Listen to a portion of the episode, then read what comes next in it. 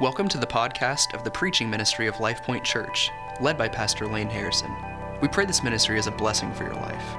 For more information about Life Point, please visit lifepointozark.com. For more information and resources from Pastor Lane, please visit mlaneharrison.com. Take your Bibles this morning and open them with me. I'm going to be in three different passages this morning. One will be in Ephesians chapter 4. Ephesians 4, and then the other will be in 1 Thessalonians chapter 4, and then chapter 5 too, but that'll just be a page turn over. So if you go to 4, you'll be ready for 5.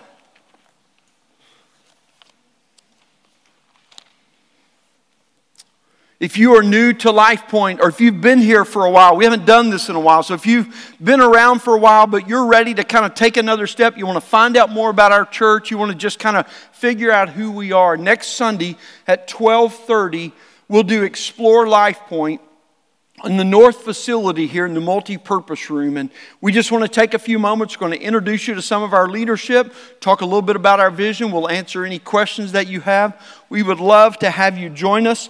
It'll take about 40 45 minutes and uh, won't take too much of your time but want to minister to you in that way and help you connect and engage with us as a church by understanding more about what we are all about. Well i want to start with a, a, a brief story today. Uh, in 1924, a man by the name of Eric Liddell ran in the Olympics in Paris, France. And Eric was a Scotsman and was one of the fastest individuals at that time. Well, obviously, he won the Olympics in his heat or in his uh, field, so he, he was the fastest. That, I guess, goes without saying. But in 1981, there was a movie made about him. When I say this movie, if it hasn't already happened, you're going to immediately hear a song begin to play in your head. The name of the movie is Chariots of Fire. Man,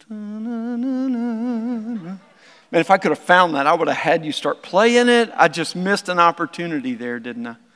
In the movie Chariots of Fire, it, it covers the story of his life and, and all of the things surrounding um, that time um, and, and that situation. And he was a, he was a godly person um, and gave his life very much to uh, serving the Lord. But he made a statement towards the end, and he said this He said, I believe God made me for a purpose, but he also made me fast. And when I run, I feel his pleasure. When I run, I feel his pleasure. That's a powerful statement. Let me turn it to us for just a moment and ask you this. When you were working this week, did you feel God's pleasure on you? Did you sense a presence of your Creator and your Redeemer that was with you in, in the labor and the work with which you were doing? Let me ask it another way Have you ever sensed God's pleasure on you in your work? Do, do you even think that God is the least bit worried or cares about your work? We may need to begin there. You see, I want you to understand that God cares deeply about your labor because He created you to do and to cultivate good in the world by your work. And our salvation in Jesus Christ joins us with God's work of redemption by our labor in the world. And so, as we can continue this series in our Citizen Christian, today I want to turn and I want to look at labor and economics. Labor and economics. Now, in interest of full disclosure, we will do very little in the field of economics because, well, I'm not an economistician. And I think you're convinced of that now. But next to our family and our home, our work is the principal expression of our public witness as we labor for good in this world. And I think we don't probably talk about this enough. I'm not sure I've ever preached on a theology of work or labor or anything of that nature. But here's what I want to leave you with today Christ followers labor as the imago Dei, the image of God, to cultivate good for all and glory to God on the earth as a faithful witness to Jesus Christ. You see, all people are created in God's image. That's the reason that we hold the conviction of the fundamental value for life for all people as Christians. Why? Because all people are created in the imago Dei. But those who've been redeemed in Jesus Christ bring a particular glory. You see, I want us to understand that as Christian citizens, our work is not just a good for the world, but it is an expression of God's good in the world that we are cultivating by our work. And, and, and people cultivating for the good becomes a foundation for the economic health and thriving in the world. God wants good for all people to thrive in the world, and, and His people to thrive in order to point others to Jesus Christ. You see, a theology of work and its relationship to economics is important because when Christians obey God, it distinguishes their labor and their production in the world, both for their individual provision, but also for their generosity and how they bless others by their life. But it also, listen, this is the redemptive aspect of our life in Jesus Christ, where He returns the glory potential to His people in salvation. We are redeemed, value returned for what? To bear His glory. So for us, we bear a faithful witness to Jesus Christ through our labor as Christians. And I want you to understand what you were created and what you have been redeemed for. That God desires for you to know His pleasure when, in obedience to Him, you work to do and to cultivate good in the earth. Now, I want to run at this by identifying four aspects that outline the value of work. So, in some ways, I am drawing from a theology of work that we're not going to take the time to walk through today, but I'm going to draw from that and bring the application of their value.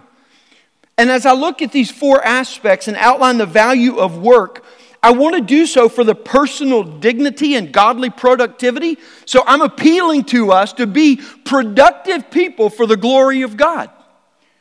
But I'm also appealing to it to be a people who, through the value of our work in the world, declare a public witness by cultivating good to bless other people. You see, doing good, paying it forward, you might say, which is a phrase often heard today, is not an original idea to this generation. It originated in the one who created us to do good and to cultivate good in the world, even for the good of others and the provision of self. The first aspect I want you to see of the value of work is this work demonstrates the nature and the character of God. This is the first value of work for those of us who live in a relationship with God through Jesus Christ. That our work demonstrates the nature and the character of God.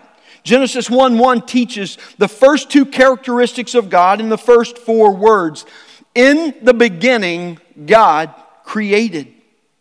In the beginning, God created. First of all, by implication, the very way that Moses begins writing Genesis 1 1 is the implication, the inference that God is eternal. So, immediately, the first characteristic of God we learn from Genesis is that God is eternal. And the second is not only by implication, but by action, He works. God is the eternally working one. And this frames all of our understanding through an introduction of who He is. You see, throughout the days of creation, we see both God's majesty and the magnitude of His work. We see it in the infinite of its scope and the intimacy of its detail. And at the apex of his creation, he culminates his work in a creature like himself, the imago Dei. And that creature has the capacity to work in likeness of God by their work. So God commands this creature to work in his whole creation as God has worked to build the creation. And so Genesis teaches that God created people in his image to reflect his character and nature through their work. The first value of work is this our work to do good demonstrates the nature and the character of God. The second value of work that I want us to see today is that work is a faithful expression of our identity for worship, both in creation and in redemption. It's a faithful expression of our identity. Go to Ephesians 4.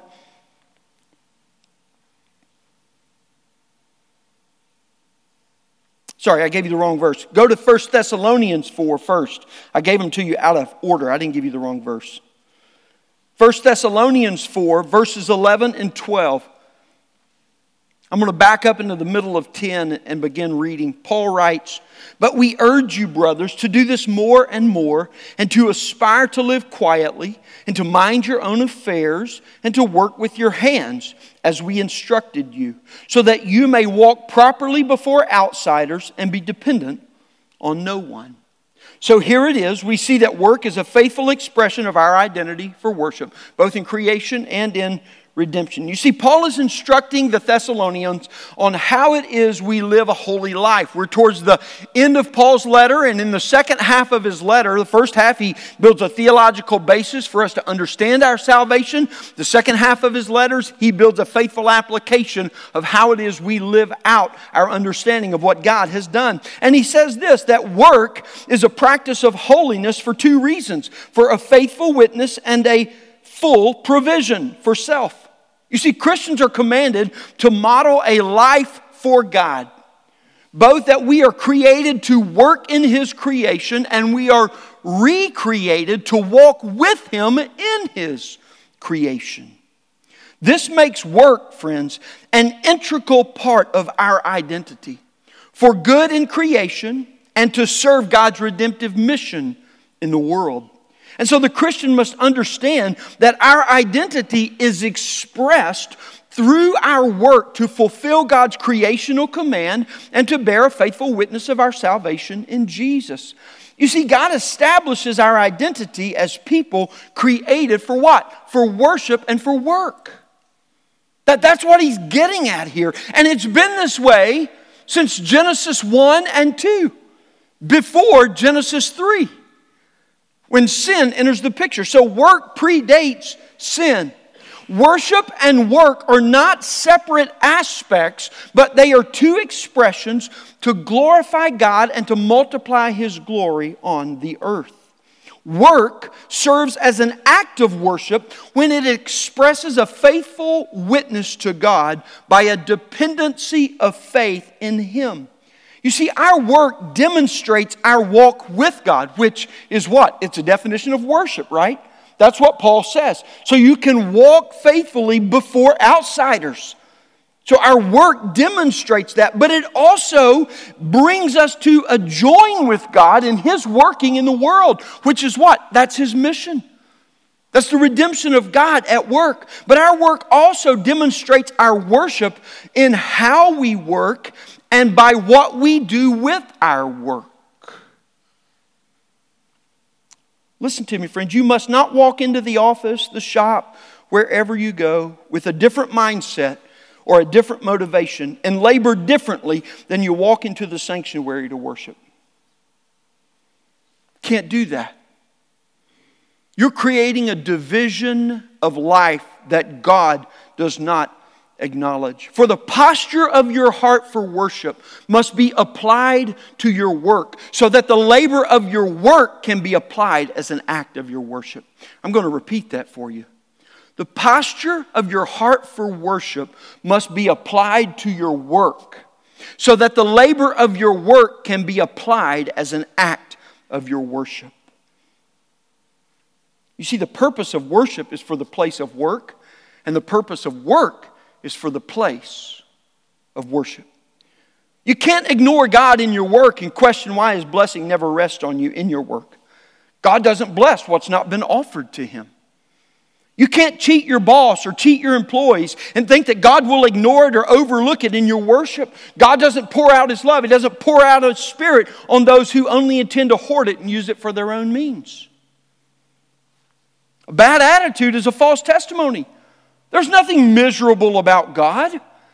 I remember when my brother in law, it's easier for me to tell stories on him about how he learned this than it is to bear a personal testimony of these things.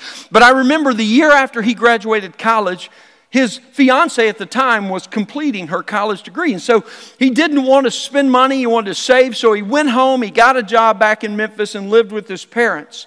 He was absolutely miserable. He wanted to go into some kind of business and finance, but he wasn't sure what. So he got a job with a tool making company, and he was basically selling hardware, screws, screws and fasteners and that kind of stuff. Came home miserable every day. And I remember just a few months in, uh, Kristen's parents relaying to us that, uh, Kristen, your father has had to have a talk with your brother. Oh, really? Yes, he comes home every night from work and makes the whole house miserable. And finally, his dad sat down with him and said, Look, this may not be the job you're going to do the rest of your life, but it matters how you do this job tomorrow and every day after that. And if you don't like it, you can find something else, and you probably will find something else. But when you go back to work tomorrow, the way you go to work says something about who you go to work for. Now, my brother in law has done very well for himself. He's a director of finance for a major private institution in Alabama, and he's done very well. But I tell you, that little talk is critical for us in our own maturity. Bad attitude's a false testimony because there's nothing miserable about God. And this is fundamental to our identity of how it is we love God and how it is we love others. There, there's no dormant form of God that, that doesn't work. By God's design, worship and work are not identical, but they are inseparable. And worship and work together establishes our witness before outsiders by how it is we walk before God. And you see, worship fuels our work because in all you do, you always work for the Lord. And work forms our witness because the ethic of your work is your worship in the public realm. Paul says, work for self provision. That's what he says. So that you might walk properly before outsiders and be dependent on no one. You see, work is not a denial of God, though it is often used in this way. Surely, work is a principal idolatry in our day and time. But work fundamentally is designed to demonstrate our trust for our own provision from God Himself. Provision is an essential aspect of our work in God's creational design for people. To, to, to work the land, to, to exercise the dominion that God has bestowed upon us. One author said the Bible is clear when it speaks of one's command to strive to be self sufficient. For if, it says this, for even when we were with you, we commanded you, if anyone will not work, neither shall he eat. You see, laboring for our provision is not saying that I am sufficient, but that by obedience to God in my work, He proves sufficient for me. So God created people to be self sufficient in the world. Now, some want to argue identity is not found in your work. And while identity is not inherent in your job, it is decisively inherent in our work. Be careful not to define your work only by your job.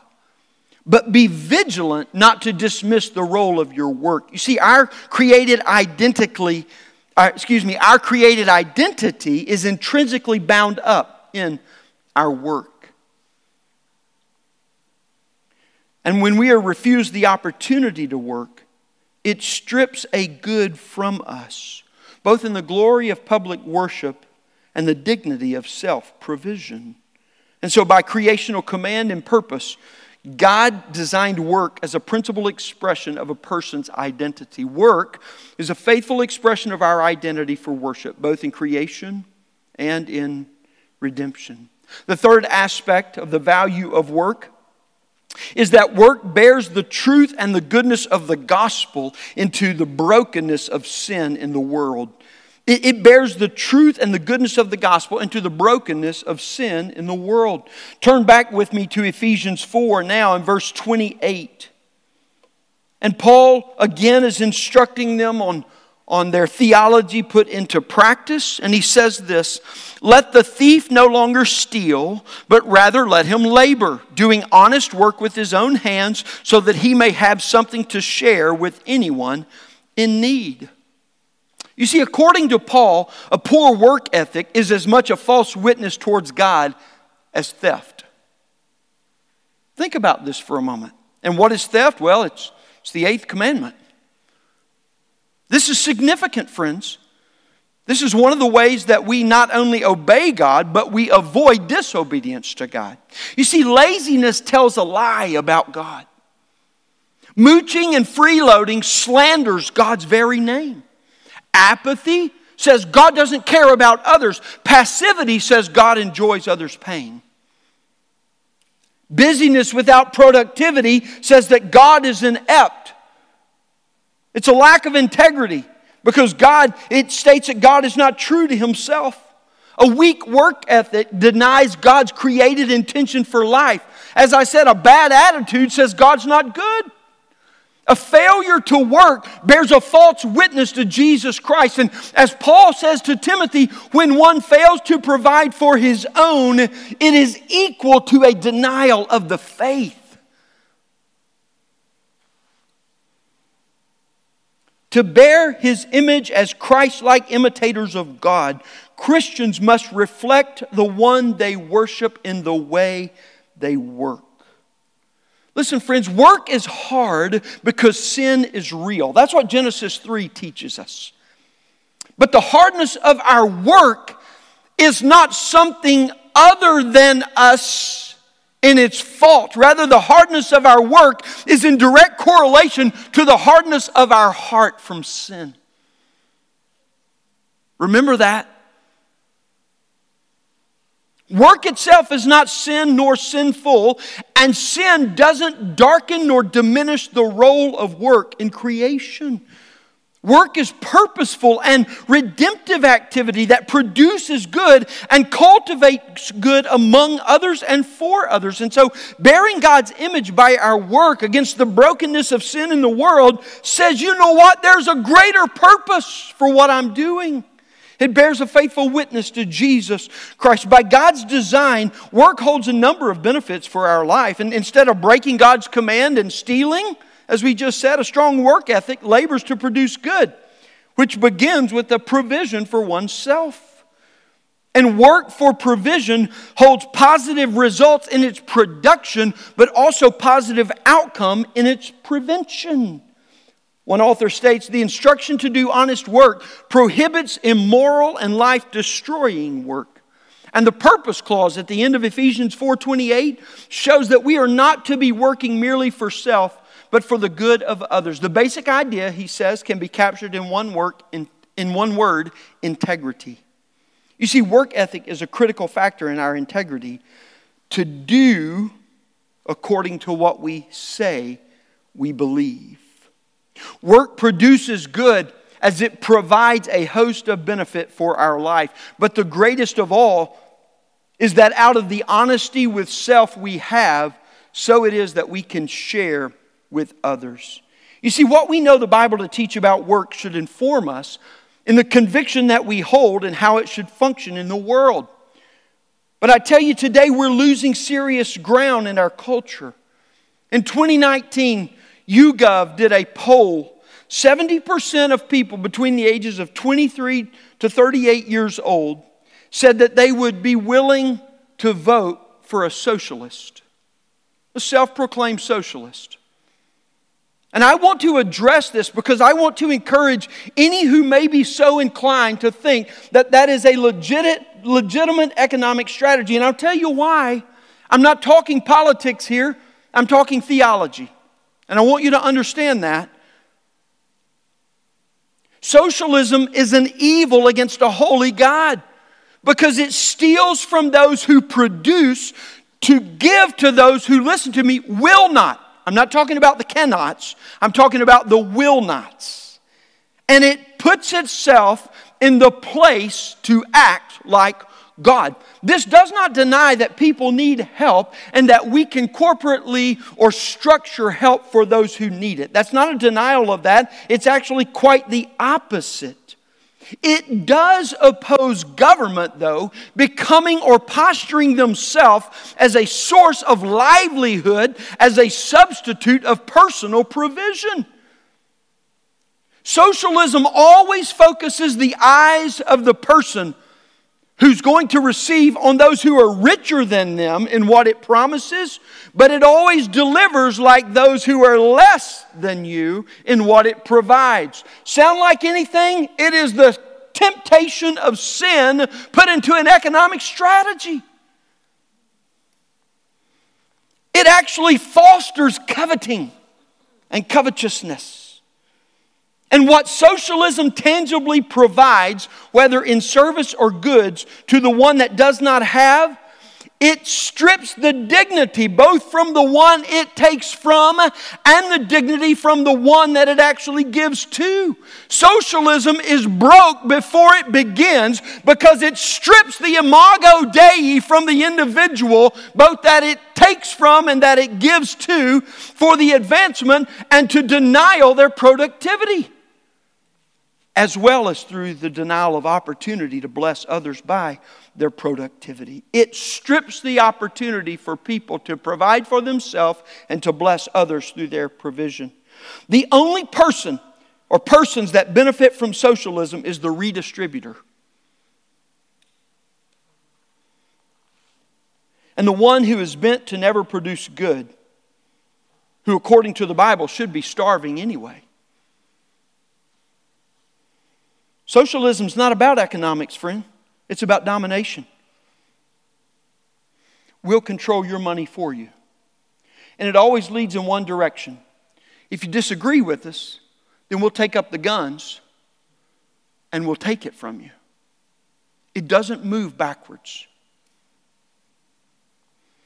Some want to use Acts chapter 2 and 4 and the model of the church's shared community for the biblical justification for socialism. Absolutely not. Not even close. Acts chapter 2 and 4 is the church's mandate to practice godly generosity and hospitality. The Bible is clear. People labor to cultivate good and to bless others out of what they produce. And that which is commonly held in Acts 2 and 4 is a collective product because it's been willingly offered, not taken. So you've built the person in providing, and you've received as you've cultivated generosity. And socialism is an evil against the created design of an all wise, glorious, holy God. I'm way over time, but I'm going to give these illustrations. I never give a dollar or I never round up at the register for a cause. And I'm going to tell you why. I'm not condemning you if, if you do. I'm just telling you I don't do that. Why? I also take every tax break legally allowable that I can find. I look for loopholes. Why wouldn't you? Right? Because I don't need a corporation and I don't need the government dispersing the good that I produced by my labors. Now, if there is an organization at the checkout, which occasionally there is, and you can give a dollar directly to them, I'm not telling you not to be generous. But when a corporation lauds their generosity to the community, and all they've really done is not necessarily take from their profits, but allow people to bolster their generosity, I'm not in favor of that. And I'm not in favor of the government stripping the good and the dignity from people. Now, I'm thankful for business models that intentionally invest profits for good, as long as it's not a subpar product or service that's offered at a bloated cost. That's not good for anybody. That's no bueno. And listen, I didn't learn this from Tom, I didn't learn it from Bob, and I didn't learn it from Dan. And I'll let you figure out those later if you need to. I learned it from Lawrence and Donna. My parents owned a Christian bookstore for 21 years. And the first principle of my dad's business philosophy was that he would tithe off the store's revenue, the gross revenue. My dad was a pastor first in all things. Uh, he, never, he never made it, he, he wasn't in business for business, he was in business for ministry. So there's a whole lot of stuff I know going on there, and I'm not telling you what you have to do. I'm just telling you where I learned this from.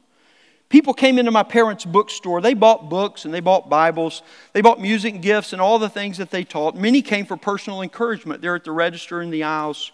My dad, on a regular basis, would be found in the aisles giving biblical or theological training as he talked about the books that they could buy and what book would offer this and what book would offer that or the kind of Bible that they were going to buy. And often I would come in and they would say, Lane, don't go in the back. Your parents are back there with somebody. And for hours on end, my mom or my dad would be sitting back in the office giving counsel to somebody who just needed some help in life.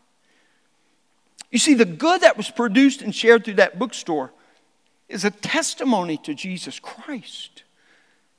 It provided a lot of good for our family, but far beyond that is what it said to a whole community about Christ. When Christians labor to produce good by their work, God compounds your influence far more than you ever could. Work bears the truth and the goodness of the gospel before the brokenness of sin in the world. And the fourth value is this that work is our means to cultivate goodness, righteousness, and justice in the world. First Thessalonians, go back there, chapter 5. Look with me at verses 14 and 15. 14 and 50. And we urge you, brothers, admonish the idle, encourage the faint hearted, help the weak, be patient with them all. See that no one repays anyone evil for evil, but always seek to do good to one another and to everyone. Paul counsels again the Thessalonians cultivate work among you as an essential aspect of your godliness in life. God created people to thrive in this world through their work because He put us here as His chief regents. And sin made work painful and, and hard and toilsome and frustrating, but it did not remove God's creational design for it, nor can it diminish its redemptive impact by Christians. When we work as unto the Lord, we cultivate God's goodness. We cultivate His righteousness. We cultivate His justice in creation. Why? Because we are cultivating the dignity of humanity. We're, we're laboring for the imago Dei to come to its full fruition and maturity with every moving generation. When we labor as unto the Lord, we're cultivating in several forms. As Jeremiah said, we're seeking the welfare of the city. We're, we're producing good among ourselves so that it can overflow to other people and we can help people so that we can point them to Jesus Christ. And as we labor to do good, we, in our and through our labors, we're seeking justice. We're correcting oppression. We're bringing justice to the fatherless. And we're pleading the cause of the widow. And we're bringing God's goodness into the world. This is the very essence of the gospel, as Galatians says remember the poor. How? In your mind? Yes. In your prayers? Yes. With your pocketbook? Yes.